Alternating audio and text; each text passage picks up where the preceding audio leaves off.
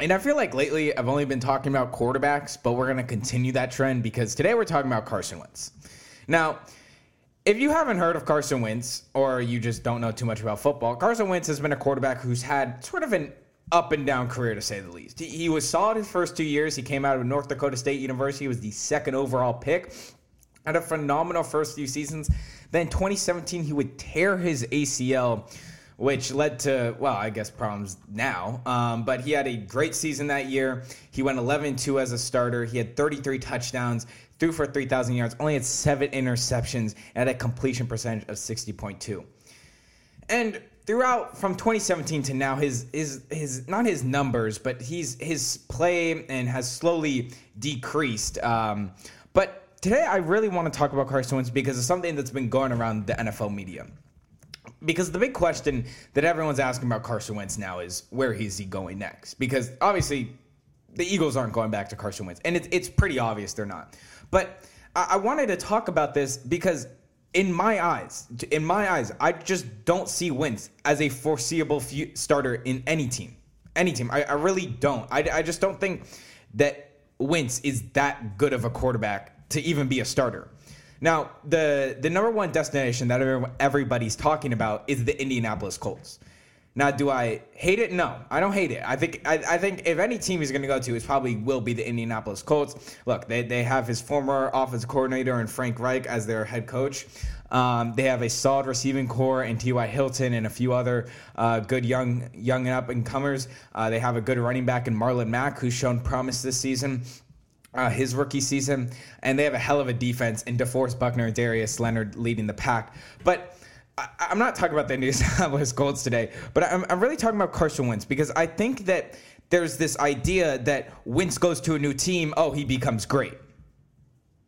No, I don't. I think it's very misleading. I do. I think, well, look, he goes to a new team, right? Say he goes to Indianapolis.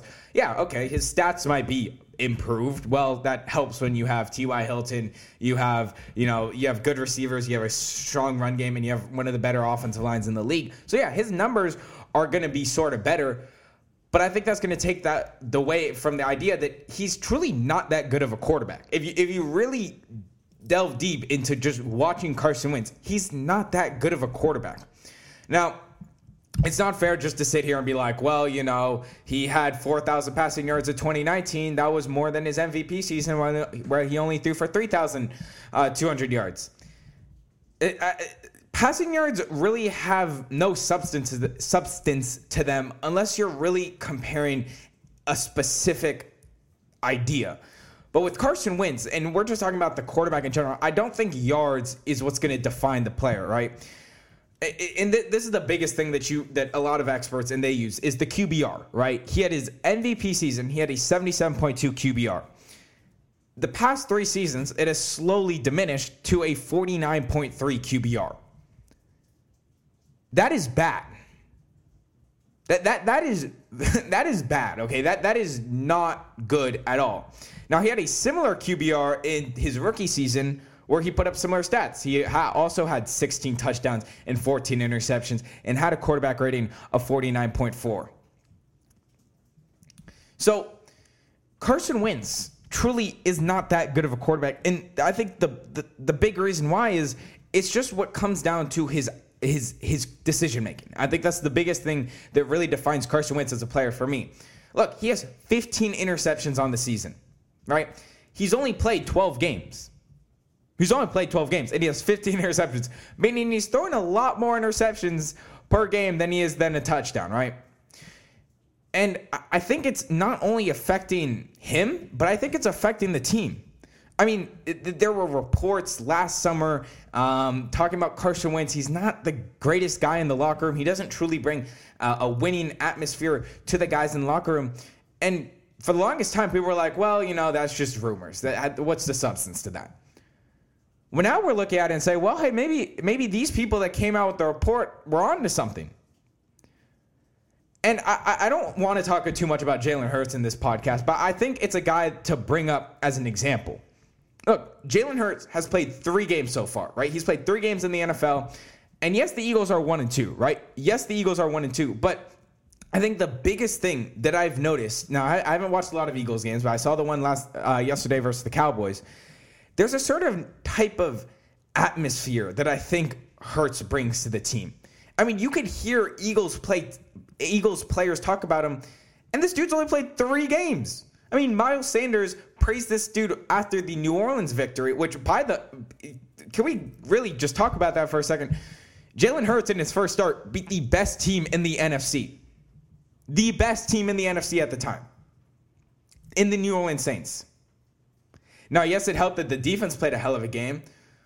But it's not just easy. Not any quarterback could go out and win a football game like that. Hell, I don't think Wentz would have won that football game. So just going back to Hurts. Hurts brings this certain type of attitude to the team that I don't think we've seen this year from the Eagles. The weeks before, the 12 weeks that Wentz played, there wasn't something that the Eagles like. There wasn't something pushing. There wasn't. The problem with Wentz is he doesn't have the winning attitude. Or not the winning attitude. He isn't built for situations like this. I truly don't think he's built for the NFL.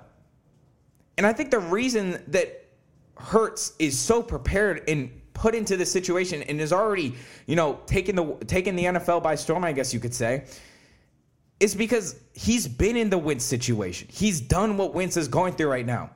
I mean, looking back at the national championship when Hurts was playing for Alabama, he gets pulled at halftime. Tua Tagovailoa comes in, and the rest is history. Jalen Hurts then goes to Oklahoma. He's a Heisman contender, and he has a hell of a season. The Eagles draft him. But Hurts went through that situation that Wentz is going through right now. And I think that Wentz, not that he had an easy path to the pros, because he still had to work his butt off to get to the pros, but he hadn't gone through the adversity to truly build the type of player that Hurts is. And Philadelphia is a city, that is a city that is built off grit and toughness. That is a city that they want someone who's going to fight for them. And I don't think Wentz has shown anything to be able to do that. And I think the problem is that now that is impacting him in his 5th season, because not only is, if his play was good and he wasn't, he's kind of a soft guy, I think people would be a little, more flexible on him. But he's not playing well either, right? He's not playing well either. He doesn't seem like a great teammate. So there's not a lot going on for Wentz that really shows why he should even be a starting quarterback. And like I said, he has 15 interceptions this year. He has a 57.4 completion percentage. And now you may say, oh, well, he didn't have weapons. He didn't have weapons, because that was an excuse that for 4 years, when you heard a Dak versus Wentz debate, they said, well, Wentz didn't have weapons. Well, Wentz didn't have this. Well, Wentz didn't have that. I think I mentioned what Jalen Hurts did 3 weeks ago. He did beat the New Orleans Saints with practically the same weapons that Wentz had. So that even argument that you could say, oh, well, Wentz had no weapons, is completely fraud now. You just cannot make that argument, because Hurts just did it against the best team in the NFC.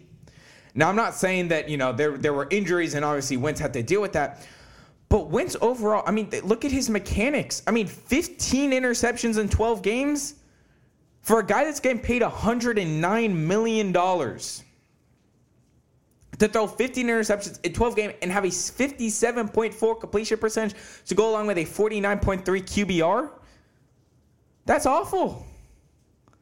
I mean, there's no better way to put it that that's awful, right? That's just bad. I mean, there is no question about that. And the other problem is that, like I said, with the mechanics that he uses, is his there's something just not right with how Wentz is playing the quarterback position. Now, in fairness, I do have to give Wentz that he is able to make plays sometimes, right? There are times where Wentz shocks us and he makes a few great plays, and I'm gonna give him props for that, because not a lot of guys can make what he's done. But I just think there's so many negatives. So many negatives. And look, I'm not trying to be very harsh on the guy, but there are so many negatives in this guy's game that it's really good. It's going to be very hard to overcome. It's just plain. It's as simple as that. It's going to be very, very hard to overcome. I mean, his decision making is bad. I mean, there are plenty of examples this year where you're like, "What are you doing? I mean, are you really trying to win a football game, or are you trying to help the other team win?" You know, his mechanics are all screwed up, you could fix it all you want, but I think the biggest thing that I think is going to define Wentz and where he goes is I don't think he's built for the NFL, nor do I think he has the right attitude. You know, I mean, he's going to be supportive of Jalen Hurts, but we don't know what happens behind closed doors. We don't know what he says. And I just have this, and I don't want to, you know, suspect anything, but, you know, the reports last year, and it doesn't seem like he's able to truly bring an atmosphere into a locker room that players are going to absorb and then put out on the field for them to play well. And I think that's the biggest concern that I have with Wentz. Now, yeah, the play style is bad, but I think the biggest thing is his mentality and how he handles the atmosphere. And I think that's what's going to impact him not being a starter for the rest of his career in the NFL. Anyway, guys, thank you so much for joining me on today's podcast. As always, I'm your host, Jude.